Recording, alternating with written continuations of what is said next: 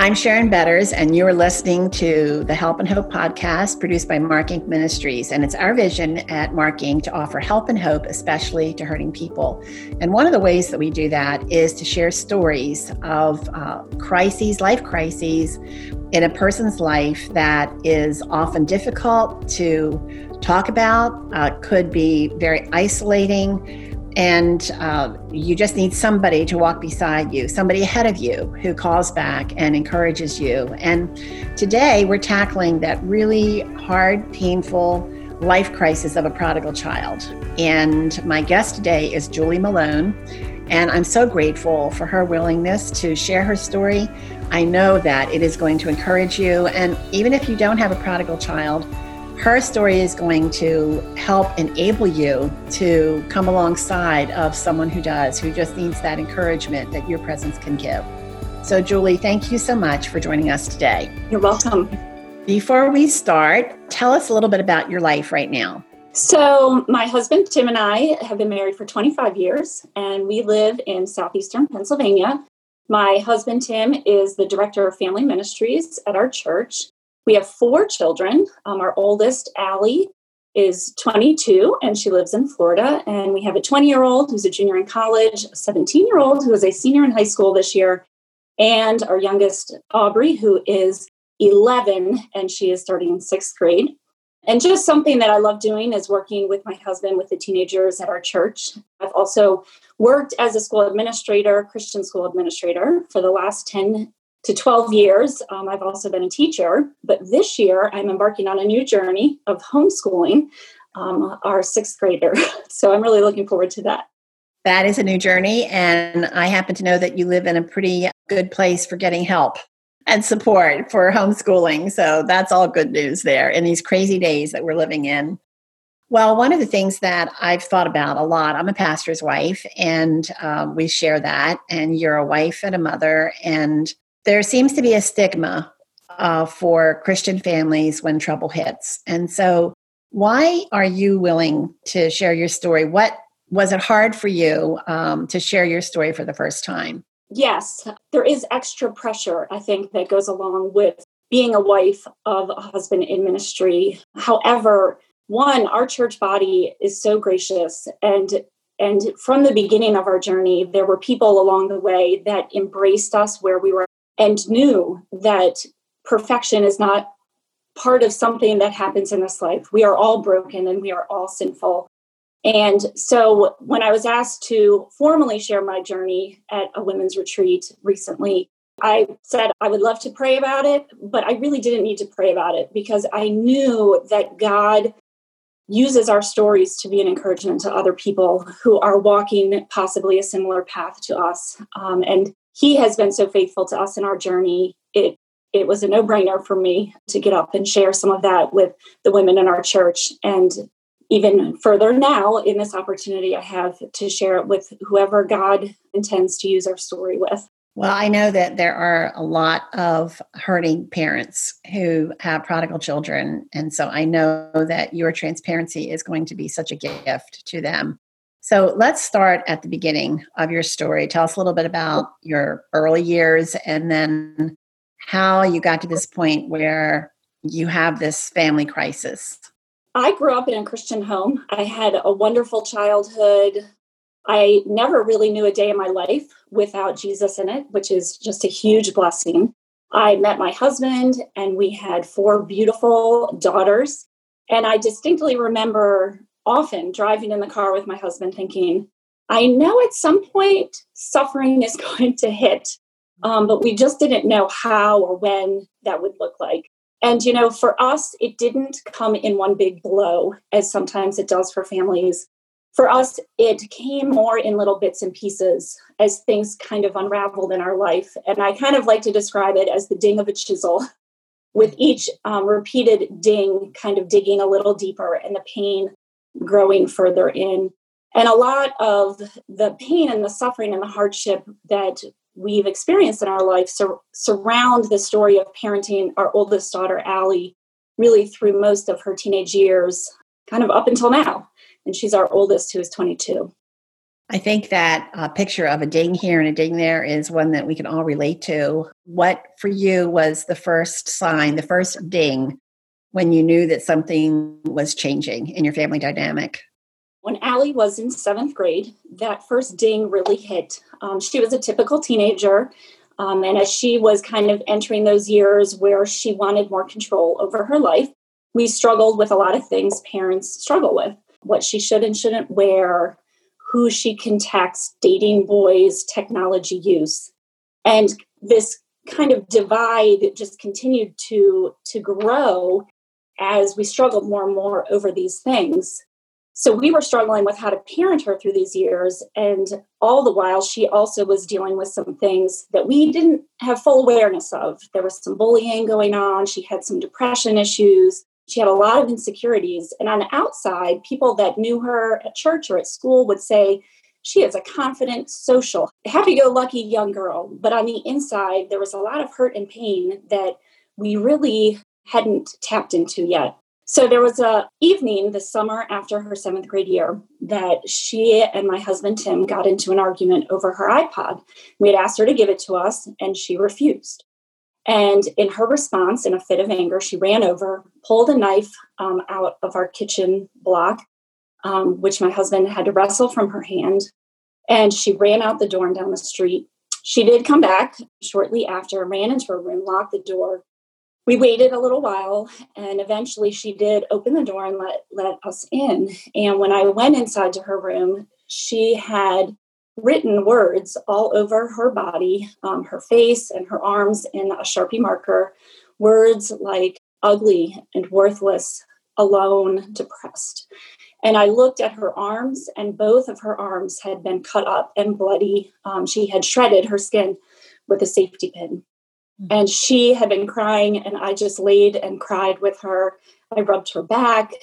And that was really the beginning. That was when Tim and I knew suffering had really kind of entered our lives. And this journey of parenthood became really blurry. There was no guidebook for it, there were no black and white answers. And a simple band aid and a kiss wasn't going to heal the pain that our daughter was experiencing.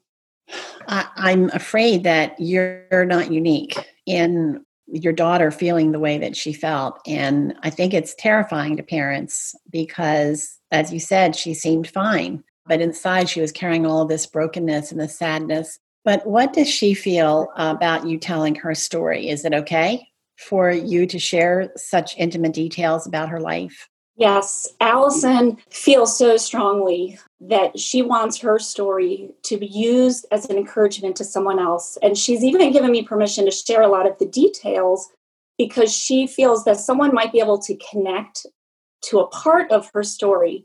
And in that connection, find hope to hold on and to keep to keep going the course she really sees the struggles and the hardships in her journey and in our journey as a family that God has kind of taken them and repurposed them for this purpose.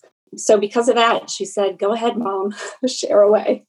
Well, you must have felt so alone when this happened. I remember walking with a friend through something like this with their daughter, and it was there was no warning that anything like this was going on did the cutting and the damaging to herself did that continue? Yeah so it did. It continued um, actually for many months after that. Thankfully we were aware and we knew that Allie needed help. She needed to kind of talk about this pain that she was experiencing. But as a teenager she was not really interested in the idea of talking about her feelings um, and definitely not her pain. So that was a huge closed door. But we had a lot of people praying, and God works in miraculous ways. And He opened the door for Allie to see a Christian art therapist who was actually able to connect with Allie as she used her drawings and her artwork to begin to unpack some of that pain, which was a, a great step forward in beginning to get her help. However, although she was making strides in that area, our struggles didn't disappear. And they actually continued to get harder as we kind of went through time. Well, I think I think you raise a good point that this is not something that's going to be a one and done thing, and that has to be really hard for parents. It's probably a big adjustment for parents. You think you found the answer, but it's just the beginning of answers.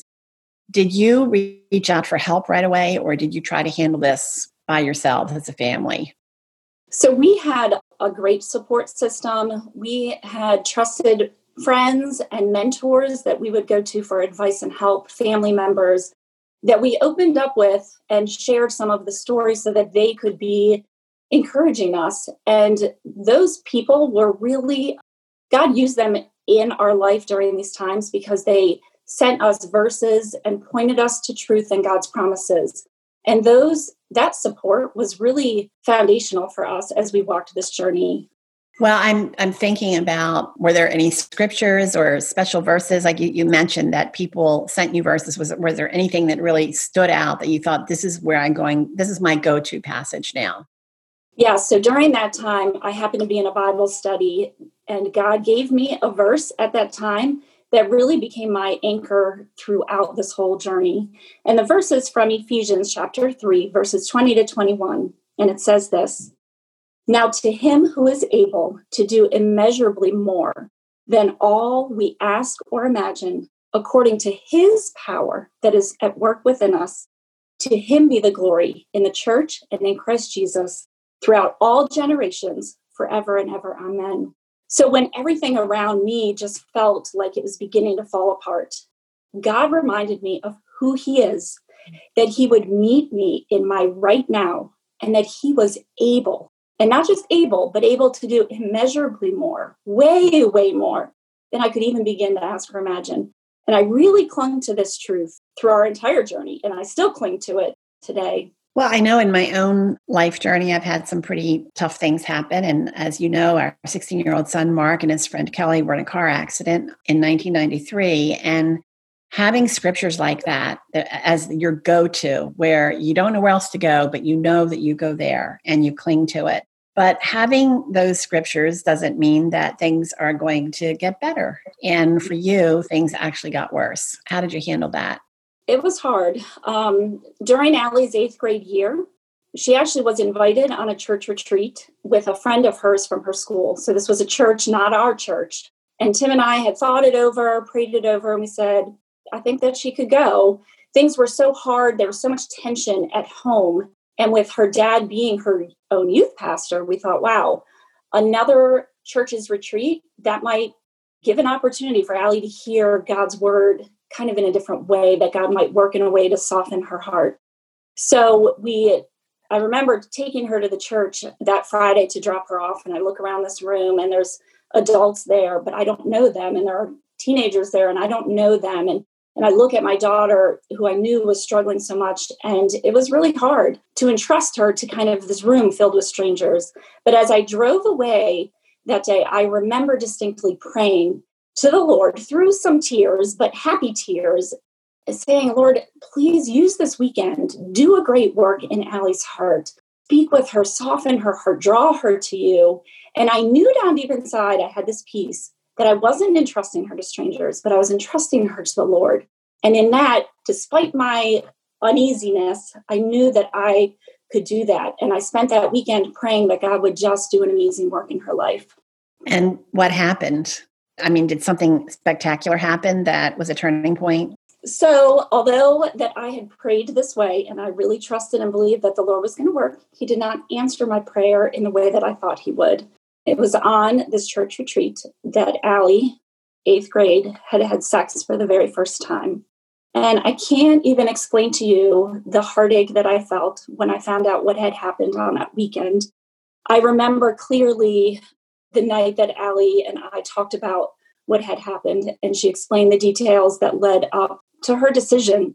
And my heart was so broken for her that I knew that this decision she had made would carry so many scars and so much hurt and so, many, so much pain. But in addition to the pain I felt for her, I, I struggled in, in communicating my love for her over kind of the disappointment and the pain that I felt. And that was really hard and then I struggled with the Lord. He, I had entrusted her to him on this weekend and, and trusted that he was going to do a great work. And this is how he answered me um, by allowing what I felt was a really hard and horrible thing to have happened that would cause Allie so much heartache and pain. And I remember that I had a lot of times of prayer where I just struggled with the Lord and I cried and and I questioned his love for me, his love for Allie, his sovereignty and his goodness.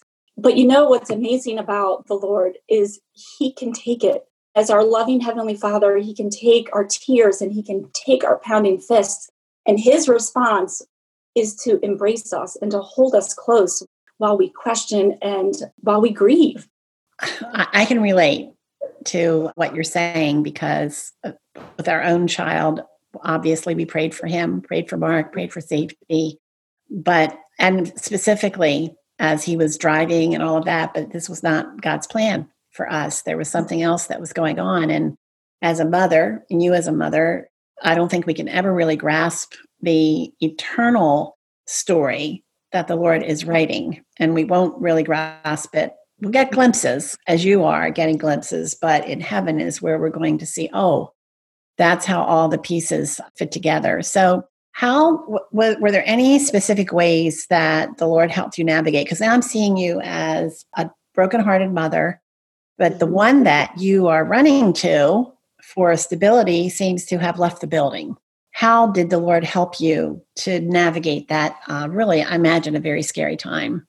So there were two big ways that I felt God really speak to my broken heart at that time. And one was a conversation with a really dear mentor and friend that I had. And was just a day or so after I found out what had happened.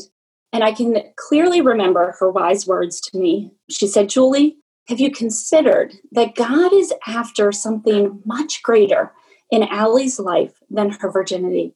God is in pursuit of her heart. And maybe this is something he's going to use to draw Allie closer to himself. And that statement and that perspective really turned things around for me. It helped me to see this painful and difficult time from a different perspective. That as parents, I think so often we just want to protect. We want to protect our kids from pain and hardship and suffering.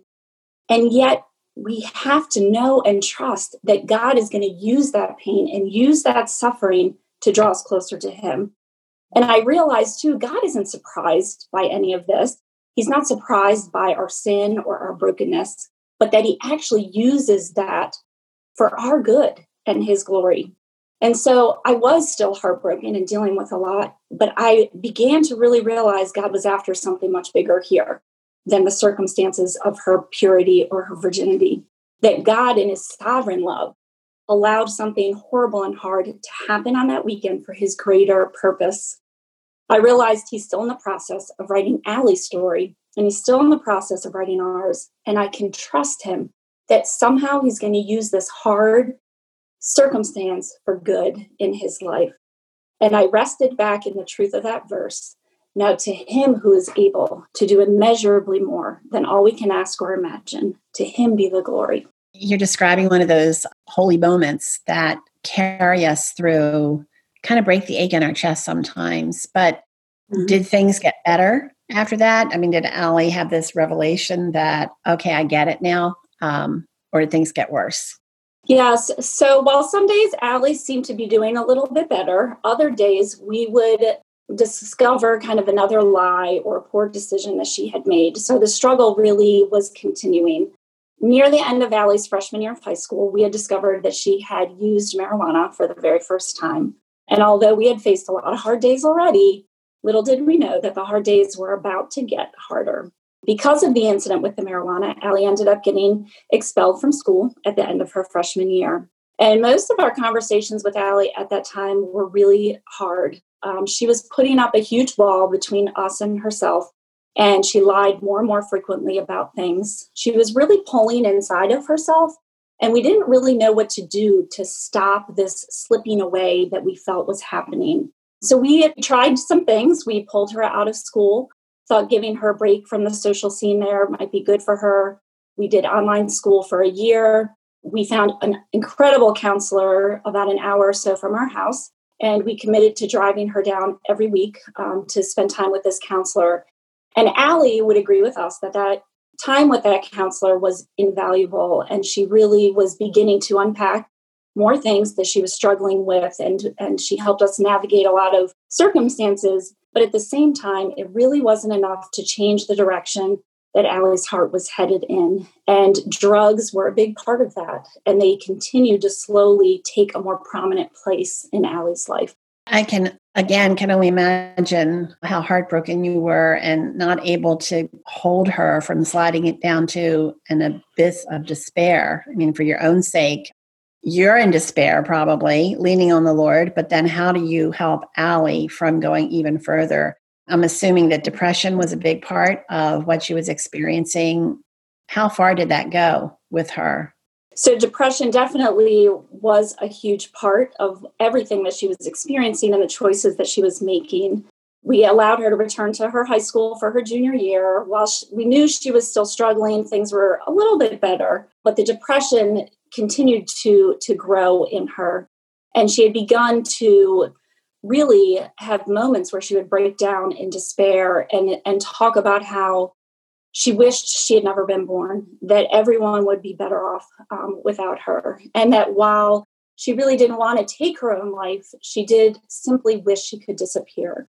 As her parents, these were really hard things to hear our daughter say because obviously we we love her and we know there's so much purpose for her life but she was really struggling and that christmas immediately after christmas that year we had to admit her into a mental health hospital because she had actually begun to contemplate ways to take her life. While her experience at the mental health hospital was helpful and she learned some coping strategies and she came out with some tools in her toolbox, her struggle was still there and it hadn't gone away yet. And as her mom walking through this, you know, I still clung to my verse. Now to him who is able to do immeasurably more than all we can ask or imagine as we kind of continued on our journey, Allie continued to form kind of her own life values and her lifestyle choices. And she made it very clear she did not want to embrace ours. She was really hard pressed to do whatever it was she wanted to do. So that led to a lot of lying to us as her parents, sneaking out of our house at night, breaking through any boundary or rule that we put up. And you know, the decisions that she was making were not just hurting Tim and I, but they were really hurting her relationships with her siblings. We have four daughters, and her sister Anna is only 21 months apart from her in age, and they shared a room. And the impact of Allie's choices really hurt Anna deeply, especially because she saw firsthand a lot of these destructive choices Allie was making and often had to either cover for her or tell on her. And that's a really hard place for a sibling to be. So not only were we breaking apart, but I felt like our whole family was being pulled apart by um, the decisions and the choices that Allie was making. And things continued to get worse as Allie went from smoking marijuana with her friends, and it was an occasional social thing, to becoming a daily habit where she was smoking every day, and we would find that she was smoking in the house. And when we would confront her, her response about her marijuana use was always this marijuana is not a gateway drug. I can handle it. Everyone is doing it. It's not a big deal. Um, well, despite that response from her, as the weeks and the months wore on, we really began to see drugs take a hold of our Allie and steal them, really steal her away from us. And again, we tried a drug counselor and we drug tested her at home and set up rules and boundaries. But in the end, Allie was the only one who could decide to stop using, and she didn't. In December of her senior year, she ended up getting expelled from school again. She had gone to school high, and this time the police were involved. She was charged and had to um, go to court.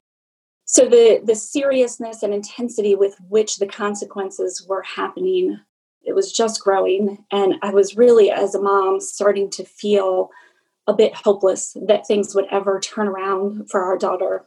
That's what I'm thinking as you're talking and sharing this. I just feel like it's almost like a sledgehammer just coming down on you over and over and over again. And you're not able to catch a breath in between each one of those, not dings, but pounding. How was the Lord close to you during that time? Because you have this promise that He's going to do more than you can even imagine. Mm-hmm. And yet it doesn't feel like He's doing anything for Allie. how did you continue to walk by faith even in the middle of all of this darkness and despair? You know, there were so many little things, little moments that God gave me and my husband along the way that encouraged our hearts. One of the really special times was mm-hmm. um, that December when things were really, really hard. We were reading a family devotional by Ann Voskamp called Unwrapping the Greatest Gifts. And on December 19th, the passage was from the book of Habakkuk. And in this passage, it talks about how bad things were at that time for God's people. Habakkuk was crying out to God for answers as he wondered why God would allow things to unfold the way they were happening. Things looked very bleak and hopeless. And what does Habakkuk do? But he climbs up to his watchtower. And there he says, I will wait to see what the Lord says and how he will answer me.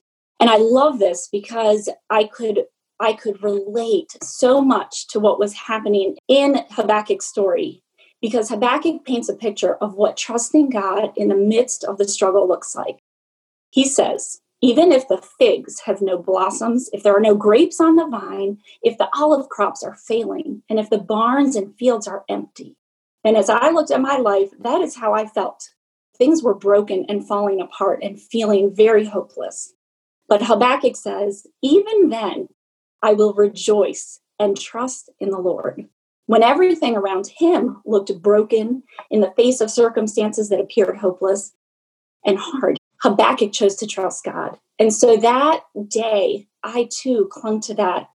And even though my life seemed hopeless and hard, and when I looked out at our circumstances with Allie and I didn't understand why God wasn't intervening, and as I trusted in our God who is able, but he wasn't moving and he wasn't working, I trusted that God would keep his promises and he would show up. And I climbed my watchtower and I said, I will sit and I will trust and I will wait for the Lord to do a work.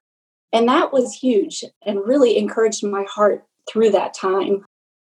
Julie, that is such a beautiful picture of the, what it means to wait on the Lord and to watch. But, you know, I would think, well, okay, God, you're going to do something now. But we would not interpret what happened next as him doing something remarkable. Why don't you tell us about that? About two months after the expulsion, Allie had actually moved out of our house. And so she was kind of on her own, living with different friends. I received a phone call that no mom ever wants to get. Allie had swallowed a bottle of pills. The hopelessness that she had been struggling with had really taken over. And she made an attempt to end her life. I rushed to the hospital. Thankfully, she was okay, but she cried and I cried with her. It was really, really hard day that day that just realizing the depth of the pain had taken her to actually take a step in that direction. But I really believe that God used that point to begin to turn things around for Allie from the hospital that day, she did not have a choice. She had to go to yet another mental health hospital. And this time, because she was over 18, she had to go on her own. I couldn't take her in to the building to check her in. And that was really hard. She was very fragile and, and very sad. And I was scared. She was scared. But even as we left her at the hospital that night, knowing she would be there for a week or longer, that God would we really trusted that God would even use the hardship of that hospital stay to continue to, to write his bigger story and to use that hardship to draw her heart to him. And through that experience at that hospital, she became ready to go to rehab. She knew she had to make a choice between using drugs and being with her family. And although it was really a baby step because she wasn't fully committed to the idea of not using drugs ever again. She missed her family so much that she was willing to take that step. So, really, from there, she went into rehab, not too far from our house. It was about an hour away. As she was in rehab there for just a couple of weeks, we were so encouraged because we saw baby steps of change happening in Allie's life. She was in rehab. She ended up moving into a sober living house and she got a job. Unfortunately, very quickly, she decided she was ready to move out on her own, out of the sober living, and she relapsed within days. This time she tried more drugs of different types. There were a lot of scary nights during that time when she had relapsed because we didn't know if she was okay. We didn't know who she was with. We didn't know if she was safe or sometimes if she was even alive. It was really a hard, hard time. Then late one night, we received a call from her counselor who had just spoken with Allie and called us immediately because she was very concerned and she felt that Allie was not in a good state of mind, that she had been using drugs and that she was in danger. And so we called the police, who ended up finding her walking along a busy highway near where she was living at the time. They took her to the emergency room and we met her there. And that night was probably one of the hardest nights, again, of our journey. As I walked into this hospital room in the emergency room, it was completely bare. And there was Allie laying in a bed with a thin blanket pulled around her very thin body. Her eyes were very distant and vacant. And the only thing she said to me is, Why are you here? And that was really hard that night. But God is so good because through that night, of hours just sitting with her in the emergency room, she spoke a lot of her pain and how she felt she couldn't get away from the pain, that the pain was there and she was a coward and she had tried to stay clean, but she didn't have the strength to do it. But then she spoke of God. And she said, You know, everyone I know who has God in their life is in a good place. And that's where I want to be. But she said, Mom, I don't want him controlling me. So I keep running away from God. I keep running. But she said, You know what, mom? He keeps chasing me. And I hope he keeps chasing me because I'm not going to stop running. And so, although my heart was broken that night and it was really hard to see my daughter in that state, I was so encouraged that Allie's roots were holding strong and that this God who is able to do immeasurably more than all we can ask or imagine he was pursuing her, he was chasing her down, and his unconditional, relentless love was pursuing her, and she knew it. And that gave me hope that night, which was huge in our journey. After that night in the emergency room, she had to go back again to another mental health hospital. And from there, she went back into rehab. But this time, she wasn't committed to the idea. Rehab was simply her ticket out of the mental health hospital. She was a mess. Um, she was not in a good state of mind. She only stayed at the rehab probably two two nights, maybe. She ended up leaving after her therapist there and a phone call to us, and we had really pleaded with her to stay at rehab. She walked out and she was on her own literally for several weeks. We had no idea where she was or who she was with we would text her every now and then just to get a response to know that she was okay and she was alive. And those were honestly some of the scariest um, days of our journey with Allie. And even though I couldn't be with her and I didn't know where she was, I continued to trust that the Lord, who who is everywhere, was with our Allie and he was watching over her and protecting her. And he ended up bringing her back home one night. Um, and she was a mess. She had definitely been using a couple of different drugs, and she had only stopped home to pack a bag to journey on to somewhere other destination. But we were able to talk her into staying at home, spending the night. She hadn't slept in days. She hadn't eaten in days. So that night, she slept in her bed, and I, I slept with her because I was just fearful. I was fearful she would leave in the middle of the night or something worse would happen. And the next morning, she was a little more clear minded and said, Okay, I will go back to rehab. However, when we called the rehab that she had left, they said she can't come back. and as a parent, I thought, What? You need to take her back. She needs to go somewhere today. So that was perplexing. But as we continued to talk to them, they said, She cannot come back here, but we have a sister site in Palm Beach, Florida, that she can go to. So Tim and I had a really big decision to make that day.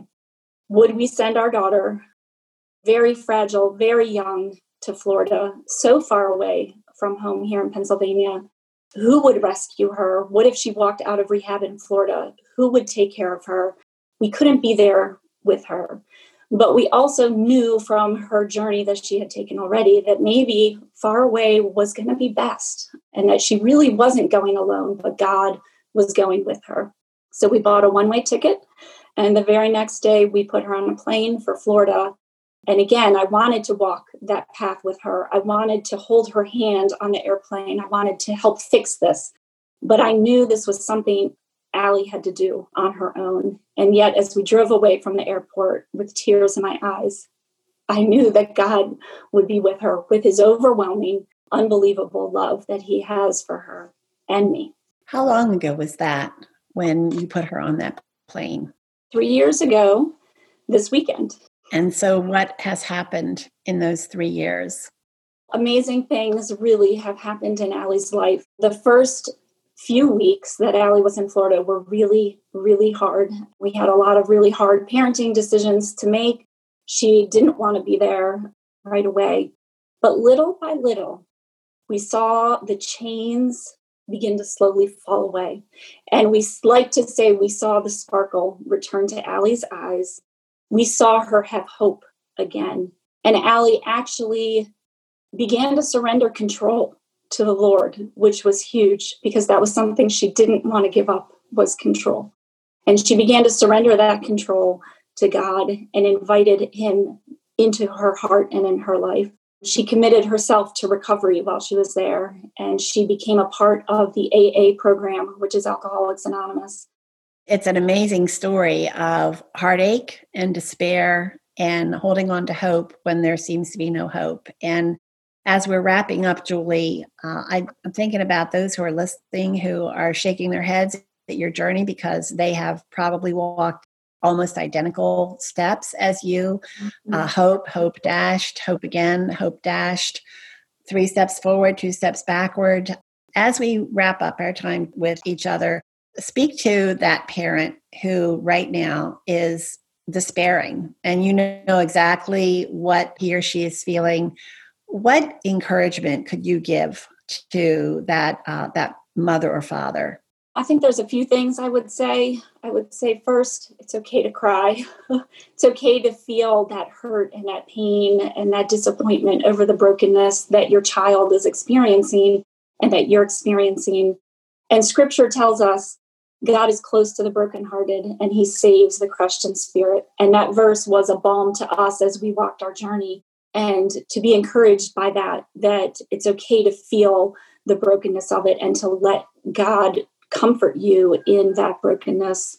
Second, I would say remember, remember who God is, remember his promises to you, surround yourself with those promises because his truth is the anchor that is going to hold you as the circumstances are going to cause you to tumble. Our circumstances as we walk the path with our children, when we want so desperately to control them and we can't, tend to, to undo us. And God's promises keep bringing us back.